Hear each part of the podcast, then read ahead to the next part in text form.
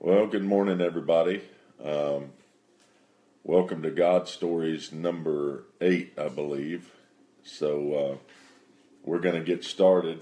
It's eight o'clock a.m., and I'm sure some of these guys will get on in just a minute. But um, I want to read a scripture uh, for this story uh, because this story concerns uh, the time when the Lord was showing me uh, how to recognize love because if you start recognizing love and recognizing somebody else's love, you'll find love come out of you as well. So I just want to read it before we get started, and it's in 1 Corinthians 13. It says, uh, I'll just start in the fourth verse. Love suffers long and is kind. Love does not envy, and love does not parade itself, and it's not puffed up, does not behave rudely does not seek its own, it is not provoked, thinks no evil, does not rejoice in iniquity, but rejoices in the truth, bears all things, believes all things, hopes all things, and endures all things. Love never fails. And uh, when I was going through this thing, where's oh, I got my come on, Alec. We've got Allie here. She always wants to get up in my lap. You say good morning. Good morning. but uh, one thing I've learned about love, even when, if you've ever been in love, you know, you can endure the person with their flaws because you love them and it's really not hard. It, it just comes natural because you're more in love with them and you're more focused on your love than the flaws. And uh, you find yourself not behaving rudely and uh, you bear a lot of things with them because you love them. Love always, you know, at times even brings hope for that person that you love. And that's kind of one of the things that the Lord showed me in this this story. And uh, some of you probably out there have heard this story, but it's one of our favorites. it's a little bit strange, but it's it's a good one. Of course, all these have been kind of strange if you've been tuning in on God stories. But uh, there was a time where I got invited to go hunting, and uh, never been hunting at this place, and it was a kind of a club type hunting place, and when I drove up uh, along with my friend, uh, I got out of the car and all these other rednecks were standing around. You know, it's dark, real early in the morning, smoking, you know, cigarettes, talking, and you know, grumbling, complaining, you name it. Uh, if you've ever been at a deer camp, it's uh, not doesn't seem too healthy in the air. but for a man, sometimes a redneck is good. But uh, anyway, I got out of the truck and I started to, to walk into the you know the crowd that was standing around and the head guy uh, turned around and, and looked at me and and looked at my friend that brought me and he says you know why in the blankety blank did you bring him here? And of course he was cussing up a storm. I won't say exactly what he was saying. I'll use blankety blank. And uh, my friend said oh it's it's okay. He's a good hunter. I thought I'd bring him and uh, see if we can put him on some deer. And he looked at me and he goes, "Can you even blankety blank hunt?" And and I said, "Yeah, I can hunt." And I started laughing uh, just for a moment and smiling because I could see love coming out of this guy, even though he had this you know frown on his face and looking at me and cussing up a storm. He said, and he said, uh, "We'll see about that if you can hunt." And so he started telling everybody to go, you know, what spot they're, they're uh, pointed to. And of course, everybody was a little bit quiet, but when he started picking on me, and I just kept smiling, you know, at him as he was talking and ranting and raving. And, and uh, he he turned around and he goes, "Why are you smiling? You get get that smile off your face." And I just I shook my head. I said, "I don't know. I'm just smiling, man. I'm just good, glad to be here." And he just shook his head and he, when he shook his head and he turned around and he went to go get in his truck, he goes, "You're going with me." And of course, I could feel all the other rednecks saying, "Oh Lord, here he goes. He's going to let him have it," you know. and so my friend took off to his uh, deer stand, and he was I was going to have to ride with him, and he was going to take me to a deer stand that he knew. And we're in the we had to get in this real small uh, Toyota truck, and you can imagine it's just for two people. And it was like sitting in beside each other on an airplane. We were, you know, two big guys, and he's just letting me have it. He said, he said, I'm going to take you out here to this uh, this stand, and there's going to be an eight point buck that's going to come out on the right hand side. And when he comes out, I want you to shoot him. Now, if you miss him, I, you might as well just stay up there because I'm going to come up there after you shoot him, after you miss him, and I'm going to kick your blankety blank. Do you understand me? And I just smiled and I said, "Yeah, I, understand." And he said, "And get that blankety blank smile off your face." And I couldn't, I couldn't get that smile off my face because somehow I knew that he was loving me. and uh, I don't know if you've ever met people like that, but ever since then, uh, there's a lot of people that talk like that. You, you may be offended in your mind, but uh, you'll find out sometimes that's the only way that they can love. So I get up, of course, and he he said, "Now don't get out of that stand until I come and pick you up." And he said, if you get down off that stand, I see you down off that stand. When I come, I'm gonna kick your blankety blank. Do you understand me, boy? And I and I just smiled. I said, yeah. And he said, get that blankety blank smile off your face. And I was like, okay. And so he took off, and this, sure enough, probably about two hours, the, the eight point buck comes out, and he turns and walk starts walking away from him from me, and you know I get a little bit nervous, and uh, because I know that him walking away from me is not going to be a good shot, and of course I shoot anyway, uh, like an idiot, and uh, and I missed him, and sure enough, you know, I'm waiting there till dark, and here comes the the guy that has the land, and he steps out of his truck. He goes, "Well, did you get him?" I said, "Well," he said, "You missed this blankety blank," and I said, "Yeah, actually, I." And I started to try to explain. He said, "Don't even explain it. You sorry, blankety blank. Get in the truck. That deer's never to come back." I tell you what, I, they shouldn't have never brought you out here, blankety blank. And I was still smiling I was in the truck, and he said, "Now get that smile off your face." And man, I just kept smiling. And he cussed me all the way back to the to the camp, and it was lunchtime, and and of course we get out, and everybody's standing around, and and he just lets me have it in front of everybody. And I'm still smiling at him, and he's telling me to get the smile off my face, and and of course, everybody, you know, is a little bit embarrassed for me. I'm really not that embarrassed because I can just feel something coming out of him that's actually good. But he just keeps telling me to, you know, not smile and get that blankety blank look off my face. So, long story short, he, uh, everybody gets in their truck and they're leaving. Most everybody got their deer.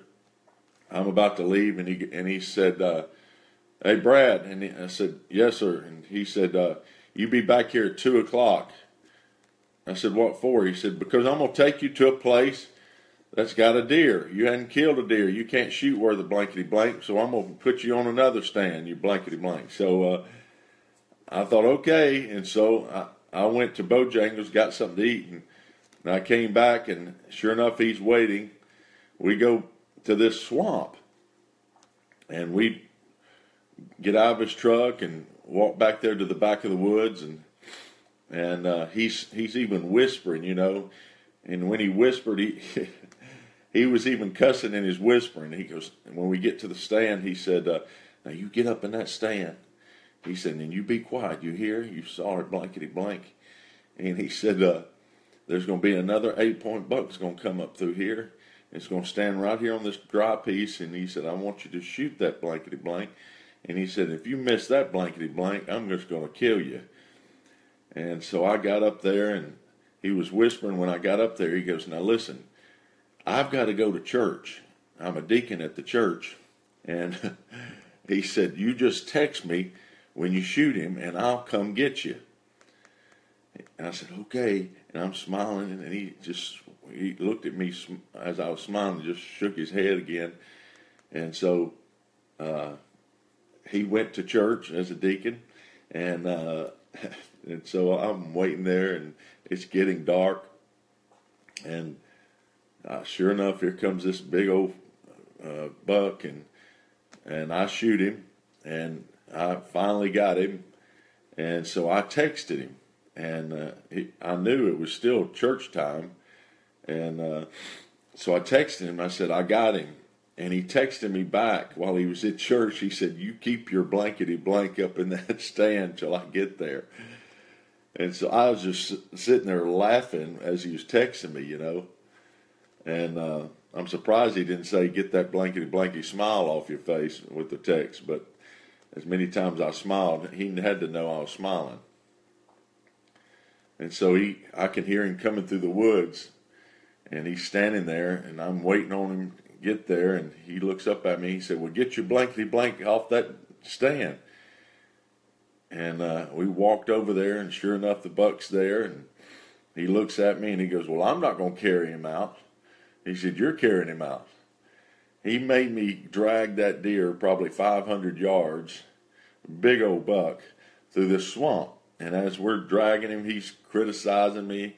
Look at you, you can't even carry this thing, blankety blank. And, and I'm just smiling. Of course, back then it's dark and the big moon's out.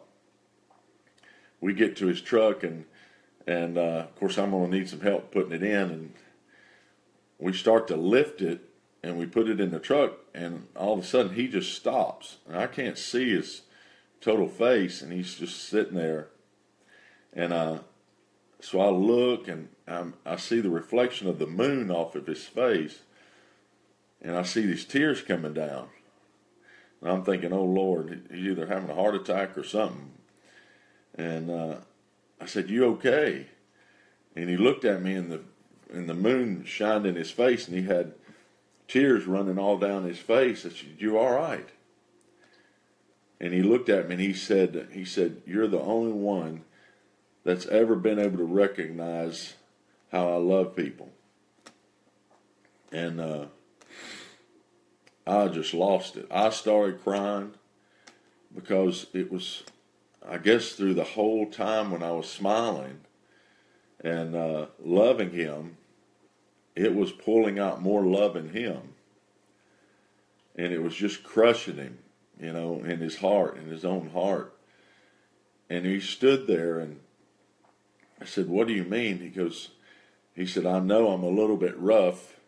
He said, But if I'm not cussing you and giving you a hard time, I'm not really loving you. And uh, I said, I totally understand. He goes, Well, how did you how do you understand that? he said I was a you know I was abused. I, I grew up in a hard you know family, a hard time, and this is all I've known. But when you stepped out of that truck, he, he said you know there was just something about you that I, I really liked. I said, well, honestly, I, I I probably wouldn't have recognized it, recognized how you was loving me if it wasn't for Jesus, because I used to be the kind of the same way real rough and and mean at times or tough and sometimes if I was tough on you I was I was loving you. And he just he just hugged me. We just hugged each other there in the moonlight. And then he pulled me away from him. He said, "Now, don't you tell anybody about this." He said, "Because I got a good reputation around here." and uh, from then on, uh, we were really close friends. But I can tell you uh, what I've learned from that thing. By the way, he put me on his his best stand. Uh, he'd been watching this deer for a year, and he gave me his best.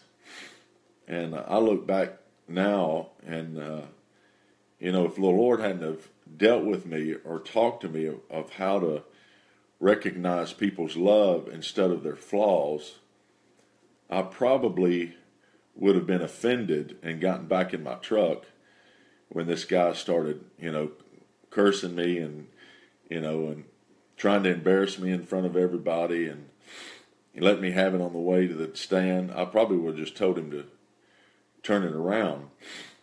But uh, I look back uh, of course, being older now and being able to learn some of this stuff, I'm still learning it now. I look back and I see how the Lord treated me. Uh, he was always loving me, just as I was loving this guy supernaturally. Of course, I, you know, I was learning how to love. We all learn how to love. You can't just learn love instantly unless it's just supernatural, which is very rare. Um, we the Bible says we've got to, we learn how to love and we grow in love. But I, I look back and I see how Jesus treated me when I was a mean, you know, junkyard dog. Uh, he was always loving on me, and I'm sure he was just like that night. He when I was messing up, you know, he still had a smile on his face because the Lord can see the love that he put in you and that's what he looks for. That's what he looks for. That's what he that's what he looks at. He doesn't look at us through the eyes and the lenses of criticism or critical judgment. He looks through the eyes of love. And when you look through the eyes of love, the love in you uh, even comes out. Once you see their love, it pulls love out of you, and you start wanting to love them even more. And I, and I read this you know, uh, several times uh, in 1 Corinthians 4 where it says, Love suffers long and it is kind.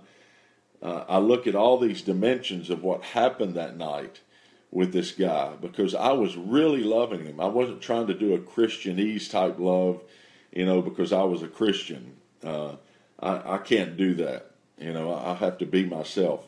What you get is what you see is what you get, and uh, and I know that even though I, I suffered long with that guy and suffered the shame and suffered the criticism, I was more focused on uh, this love that I had for him and seeing the love that he was bringing to me. I couldn't even really hear, you know, and be be offended at all the cussing and all the cursing that he was doing to me because I could feel out of that stuff he was still loving me.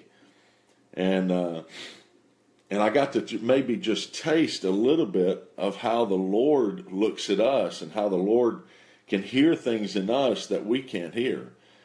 You know, there's people out there that probably think that they're terrible and they're trying to love the best that they can. And the Lord's excited about that. He's excited about how you're loving it, and at least you're trying. And that's one thing that I know this guy was doing. He was trying to love, but that was the only way he knew how to love is just to give you a hard time. And those that recognized it, which evidently nobody recognized it at the time, except maybe the Lord and me, I guess. And uh, when that happened, it really brought hope into this man. It was like it made him feel like he was okay, even though he was a rough guy. He finally met somebody that could see him, you know. And I believe the Lord wants that with us. He wants a people that can really see people, that can really see them through the eyes of love and really see the love that they're really carrying. Because every one of us have an incorruptible seed inside, and it's called the love of God. And if you love that part of that person, it will cause that seed to grow if you'll water it. You know, most of us, when we start loving people and see that love in other people, we'll find ourselves watering people instead of putting people on a fast. you never, you walk up to a, a beautiful plant, you know, and uh, and it's if it's dry, you'll want to water it. You'll want to help it. That's just it's to us. That's kind of natural.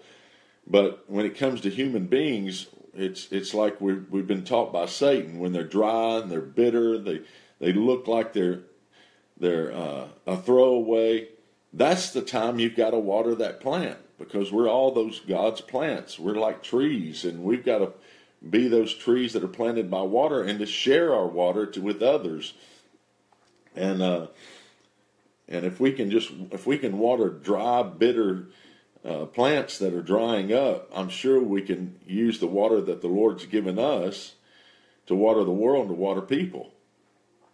I mean, He said if we believe on Him, out of our bellies will flow rivers or streams of living water. And uh, where does the living water go? I mean, it can't go to ourselves or we'll back it up. It backs up into a dam. So it has to go out to somebody, has to go out to somebody that's dry. That has to go out to somebody that actually needs it, just like the Lord does with us. And so I'm gonna I'm gonna read this thing one more time because uh, I see all the dimensions, you know, that we me and this guy walked through, and uh, and I realize even though to everybody else that was a tough time, and they were embarrassed for me I thought it was a great time and didn't even recognize some of these, you know, negative things about people. It says, Love suffers long and is kind. It love does not envy. Love does not parade itself. It's not puffed up. Does not behave rudely. and I wasn't, you know, I wasn't behaving rudely. It was, it was crazy. I was suffering long. You know, I wasn't being provoked. I was being kind. It was crazy, but I, I was loving it while I was getting beat up, you know. It does not seek its own. And most of the time, you know, seeking its own, when you're around people, you're hoping that they'll change. That's when you start seeking your own instead of seeking theirs will, their their life and what they need. Most of the time when you're looking at somebody critical, you're seeking your own will instead of God's will. You're not seeking after the love of God, you're seeking after your own your own will, which most of the time is completely wrong. Is not provoked, thinks no evil. And I could not think evil about this guy. It was crazy. And uh, evidently, this guy was not thinking evil of me, even though he was cussing and ranting and raving. You know, he told me right off the bat that he liked me when I got out of the truck. But the way he expressed it was completely different than what we've been taught of how we, you know, supposed to express love because we're all different. We've all grown up in bad, we brought grown up in bad environments. We've some of us have grown up in perfect environments. You know, you've never had a scratch on your skin. You know, and uh, but all of us show our love differently. But we've got to be able to look at it differently. We've got to be able to see each other's love differently just like the Lord does us. Thinks no evil, does not rejoice in iniquity, but rejoices in the truth, bears all things, which that was crazy. I got so tickled when he said, you know, I'm going to be at church. I'm a deacon. You know, it was Wednesday night, and uh, and I was just laughing because I'd been bearing all this cussing and stuff, and I just busted out laughing when he said I've got to be at church. And uh, but bearing those things wasn't really a burden because love was was much bigger than you know my criticism and trying to you know think of woe is me. You know I can't believe this guy's beating me up. You know who cares if somebody beats you up? What mean what really means uh, a lot more is that we love them more than worried about us getting beat up. If you do that, you won't feel the beatings. And I won't even get into that, but that's that's a lot what the, the Lord went through during his crucifixion. Love got him through. You'll see if you read this again, you can see how he endured the crucifixion as well. His love for us did. But uh, believes all things, hopes all things, and endures all things. Endures all things. You know, somebody asked me the other day, they go, when is he going to change? And I said, well, love endures all things, you know. But if you've got limits on the things you're enduring, you're really not completely loving. You're putting a limit on your love. And man, that's a that'll really make you cough up a demon. because I'm gonna tell you, some of us, you know, even watching right now, you know, the, the Lord's enduring your stuff, enduring my stuff. He's doing it every day. He's been doing it for eternity. You know, all of these things that are going on in the world right now, people getting raped right now, people getting killed right now, you know, uh, martyred right now. He's enduring all that pain. And, you know, we think we can, he can't feel it. We think that he can't feel that stuff. He can feel it. Because now we have a high priest that can sympathize with us. And he feels that stuff, so he endures it because he loves us so much. and believes all things, hopes in all things, which reminds me, you know, when he's up there on the cross, enduring the cross for us, he prays not for himself, he prays for us, and he says, Father, forgive them, for they do not know what they're doing. Think about that. He's believing that we are good people and that we're controlled, but we're controlled by an evil force. He's believing you're good even while you're criticizing him. He's believing that you're good while you're nailing somebody down and trying to manipulate them and put them in a place to where they're totally ostracized like Jesus was. He still believes in that person that's doing it. And uh, that's the way we've got to be. If we can get to that place where we're more in love uh, with His love for people than our own love, there's no telling what we could do. So that's my story. And uh, of course, the last one, last part of that, in verse 8 says, Love never fails. And it does not ever fail. Never fails. If you went all the way in love and endured somebody throughout the whole thing, you'd see that love would never fail. But most of the people in this world, we have limits. We have real limits, and then when that when you cut it off, you know, you got to Christianize it and everything. You got to have excuses for your limit of love for people. And uh, thank God we have a, a God that has no limits of love for us, lest we'd be in trouble. We really would. This whole world would be in trouble. You know, this world is not even making it without Him exuding His glory and His love toward us right now upon this earth if he would if he would think about how bad we are, if He'd get a negative opinion about us, and criticism, we'd all die because the river would dry up.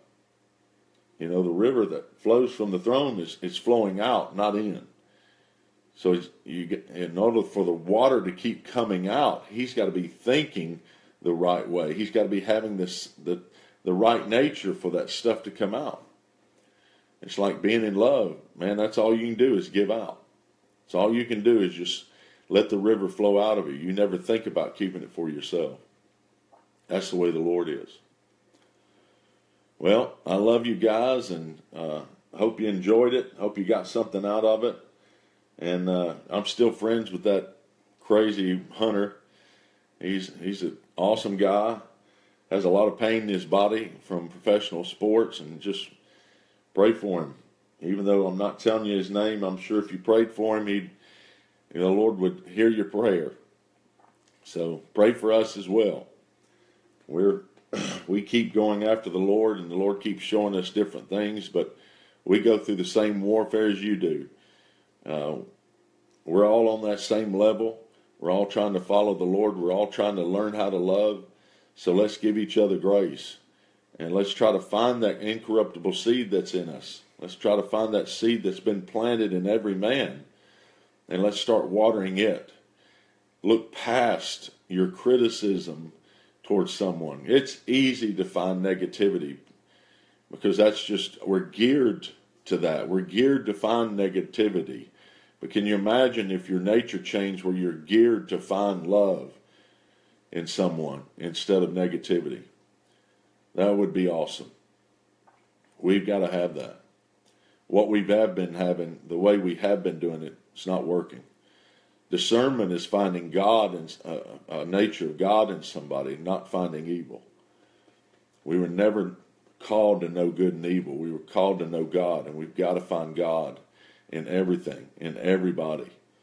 And if we can find love in somebody, we found God, and let's we can water that, and let God deliver them let God deliver them from that stuff. Because the more you water, man, that seed of love, it'll start growing like a tree and it'll push everything out that is not of God.